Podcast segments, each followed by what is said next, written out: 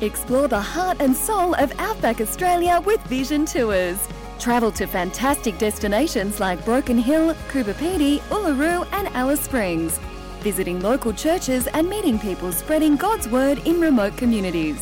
The Salt and Light Tour, in conjunction with Bush Church Aid, is a holiday that celebrates our faith. Join like minded people from July 28 with Vision Tours. See full details at vision.org.au/slash tours. Audio on demand from Vision Christian Media. We're essentially walking, talking billboards for what Christians look like. Coming up today on A New Beginning, Pastor Greg Laurie says we each have an important choice to make. Some people bring joy wherever they go, some people bring joy whenever they go. Which person are you? Are you the person that lights up the room or turns off the lights? Are you the person that brings everything down or are you the person that builds others up?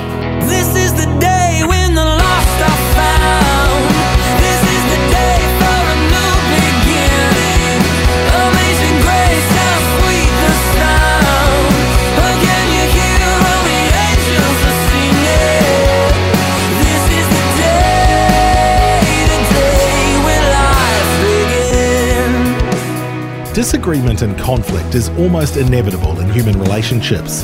When that happens, some people put up their fists, others call a lawyer, and others look up the proverb that says, a soft answer turns away wrath. In the big picture, those moments can either support our efforts to share Christ or undermine them.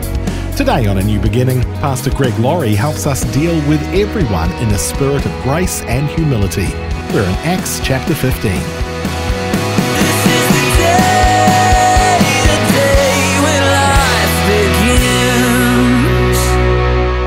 I heard about three biker dudes that pulled up to a roadside cafe one day and they walked in and here's a, a smallish man sitting on a stool having a meal and they looked at this guy started laughing hassling him. One of them took his meal away from him another pushed him off his stool and the man uh, just went over and paid for his bill quietly walked out got into his semi he's a trucker okay and one of the bikers says to the waitress, He's not much of a man, is he? She said, Well, I guess not. She's looking out the window and watching the trucker drive away. She says, I guess he's not much of a trucker either because he just ran over three Harleys. Maybe that's not the best way to resolve conflict, but we all deal with conflict each and every day, right? There's just no way around it. I don't know how you were raised, but in my home, as you know, uh, there was a lot of domestic violence. My mom would get drunk and get in fights with her husbands and her boyfriends. And, and I don't just mean yelling, I mean throwing things, hitting. I would sometimes get up in the morning, things were smashed all over the floor, dents in the wall. It, it was horrible environment to be brought up in. And I think it's a, at a very early age, as a little boy, I, I sort of developed a, a desire to be a peacemaker. I, I wanted to resolve conflict. I didn't want to see people fighting and have conflict. Another thing I sort of retreated into was my own little world of art and cartoons where I could kind of have another place to live instead of the crazy world I was living in. And I developed a rather warped sense of humor. My observations, because you think, well, Greg, sometimes you're very sarcastic and, and your humor's a little odd. You don't know what I hold back.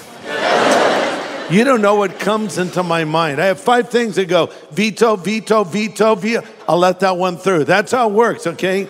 And that even that is a defense mechanism uh, that I developed. But I bring all of this up because I became a Christian, and I thought, okay, now no more conflict.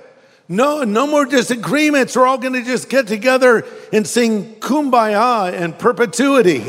well, I came to discover that is not the case because conflicts and arguments will happen, even among Christians. You know, there are some people that create conflict unnecessarily. Conflict follows them wherever they go. It's always some kind of drama, right? You invite them over, there's going to be something that happens. And sometimes you don't want to invite those people over because, in a way, they're kind of like troublemakers. I I make up imaginary characters Bobby Buzzkill, Debbie Downer. I'm going to add a new one to that Bobby Buzzkill, Debbie Downer, and Tina Troll. Oh, yeah. Oh, yes. And sorry to make her female, but uh, this is the person that always counterpoints everything, even when you don't need to. And I find most of the trolls, though they're on Instagram and Facebook, many of these trolls are on Twitter, right? So you, you'll post a picture with some friends, had a great meal tonight. And the troll will come back and say, It must be nice to eat when people around the world are starving. yeah, it is. And I'm sorry about that, but it was a nice meal. Or, uh, oh, here's a picture with my family. And then the troll comes back and says, Not everyone has a family. Try to be more sensitive, do better. Oh, brother, really? And then you do another post. Oh, uh, you know, beautiful photo of a sunset. Check it out. And they come now with Bible verses. First John 2.15 says, love not the world, neither the things that are in the world. You know, really? That's so out of context. You post a picture, hey, I had a great laugh with some people. Oh, you know, let your laughter be turned to sorrow and your joy into mourning. Well, they, these are verses in the Bible, but people are misusing them. And there are some people that use the Bible to beat people down rather than build them up. And there are people out there that will mistreat you, they'll slander you, they'll hurt you. So, what do we do with these people? Well, one thing you can do on social media is block them. and I love to block people, I love it. Now, if you say something I don't agree with, I might delete your comment. But if you attack, I'll block you. And I wish I could do it in real life. of course, you can't do that. So we're to have to learn how to resolve conflict. Let me add these words to the best of our ability. The Bible says, as much as it is possible, live at peace with all men. Aren't you glad the Bible says as much as it's possible? Because with some people, you can't live at peace with them, but at least you want to make the effort. So let's explore that together because that's the subject before us in Acts 15 conflict. We have some troublemakers that have entered the scene. They're believers in Jesus, they're Jewish, and they have a Jewish background, and they felt that one had to be circumcised before they could become a Christian. This is basically a rite of the Jewish religion. It was never required of anyone but a Jew, but they're saying you have to be circumcised. So, number one, this hurts. If you don't know what I'm talking about, talk to your parent or someone else, or we'll explain it. Circumcision hurts. Number two, they were placing an unnecessary barrier on these new believers. So Paul and Barnabas are now a missionary team and they're not happy about it. Remember, I told you Barnabas, his name means encouragement or the son of encouragement. It wasn't his given name, it was effectively his nickname. He was literally Mr. Encouragement. So if Mr. Encouragement wasn't encouraged, something was wrong. There was a saying in that day it went along the lines of if Barney isn't happy, ain't nobody happy. Now, that wasn't really a saying, but, but there is a saying if mama ain't happy, ain't nobody happy, right? Barnabas was not pleased with this. Paul was not pleased with this. And they thought, we need to go back to the leaders in Jerusalem and get this resolved. So now they're going to make the journey back to Jerusalem because these Judaizers, these legalists were saying, James authorized what we're saying. And as it turns out, James had not authorized it at all. So they were not being truthful. So they wanted to go and get it from the horse's mouth, so to speak. Now, James is the brother of Jesus. We could say half brother because obviously Jesus was supernaturally conceived in the womb of Mary, but James was a son of Mary and Joseph. He grew up with Jesus. And by the way, if you grew up with Jesus, that'd be hard not to drop that into every conversation.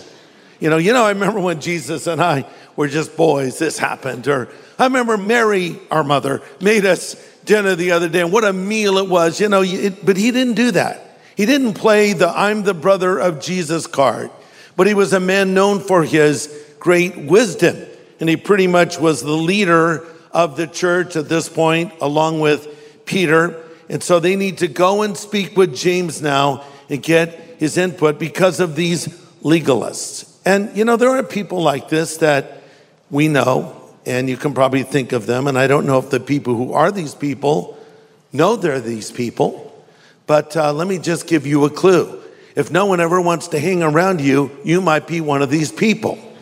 Consider it this way some people bring joy wherever they go, some people bring joy whenever they go. Which person are you? Are you the person that lights up the room or turns off the lights?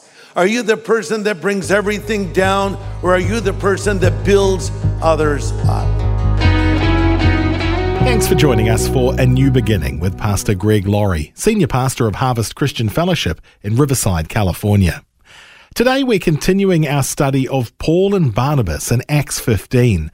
Pastor Greg is pointing out how to show grace and mercy in dealing with others, especially in moments of conflict. So they go back to Jerusalem, and this is what happened as they meet with the apostles, starting in verse 4, Acts chapter 15. Let's read it together. I'm reading from the New Living Translation. When they arrived in Jerusalem, Barnabas and Paul were welcomed by the whole church, including the apostles and elders. And they repeated everything that God had done through them. But then some of the believers who belonged to the sect of the Pharisees stood up and insisted that Gentile converts must be circumcised and required to follow the law of Moses. So the apostles and elders met together to resolve this issue the apostles gave a ruling. So basically, they said, okay, we're not going to require circumcision. And all the Gentiles collectively said, Phew.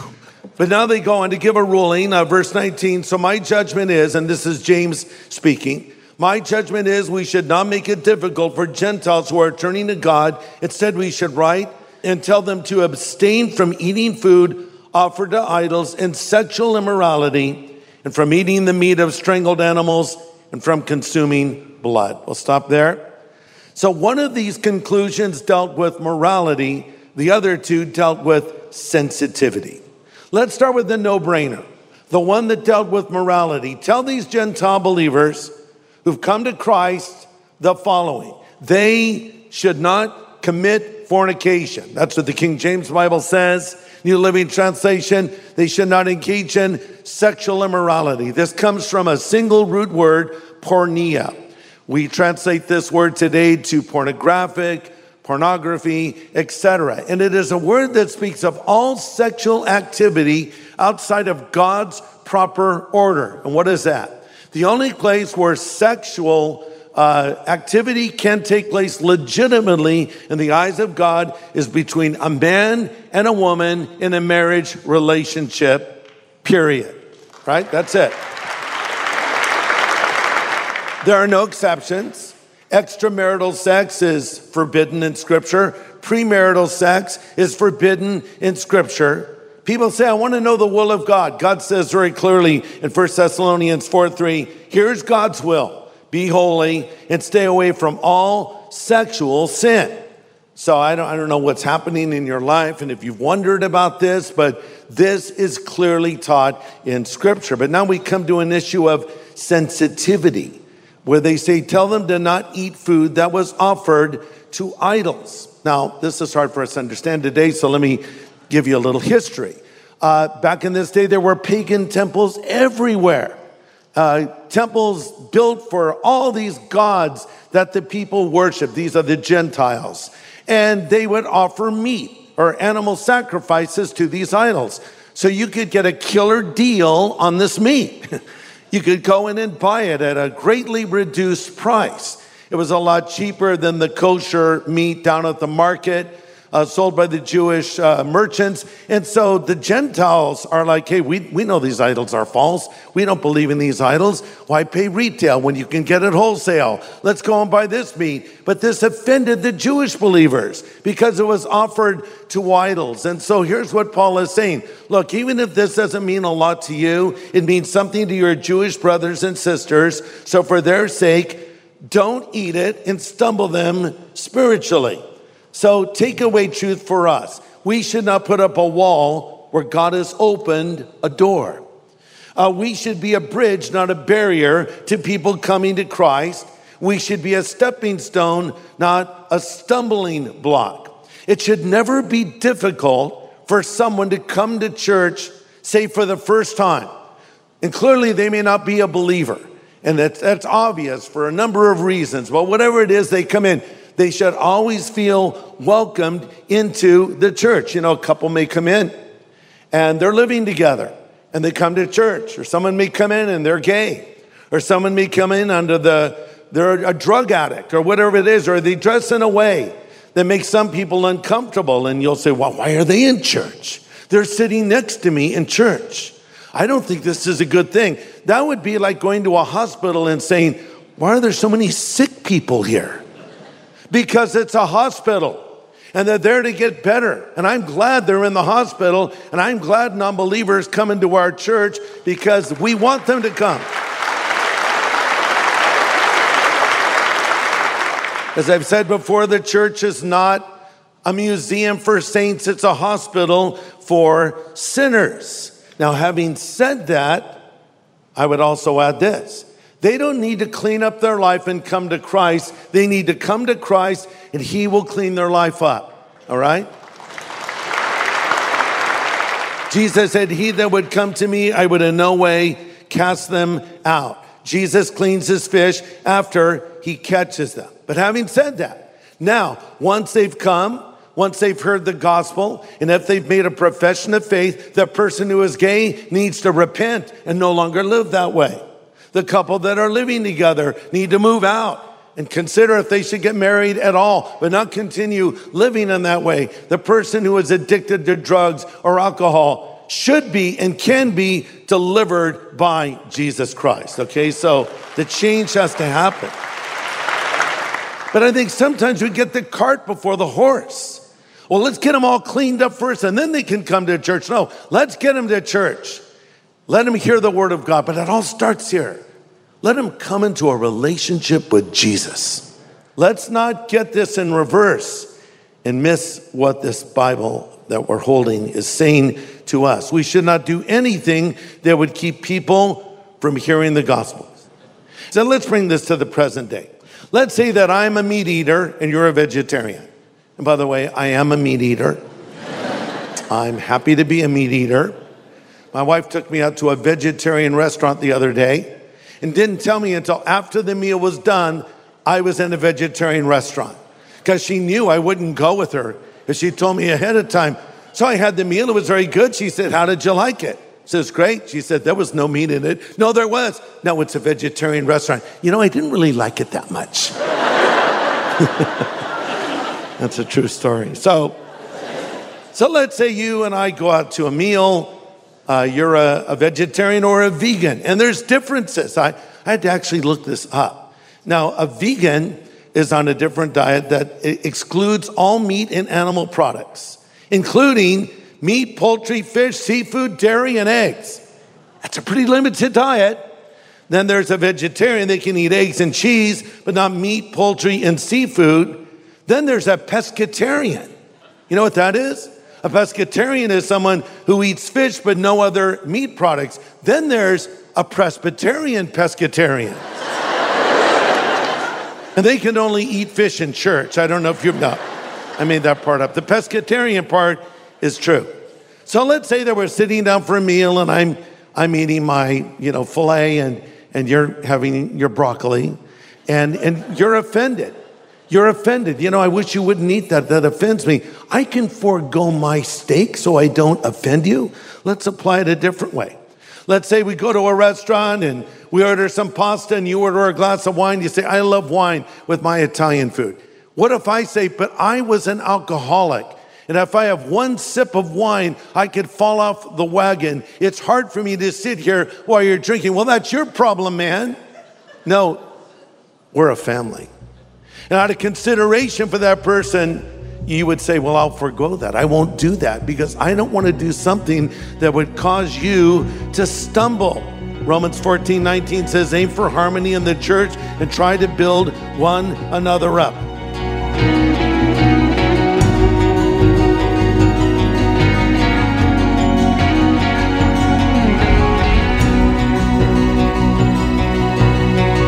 Good encouragement today from Pastor Greg Laurie that we should all aim for harmony in the church and try to build one another up. And there's more to come from this lesson next time on A New Beginning as Pastor Greg shares more practical insight for conflict resolution and creating harmony in the church.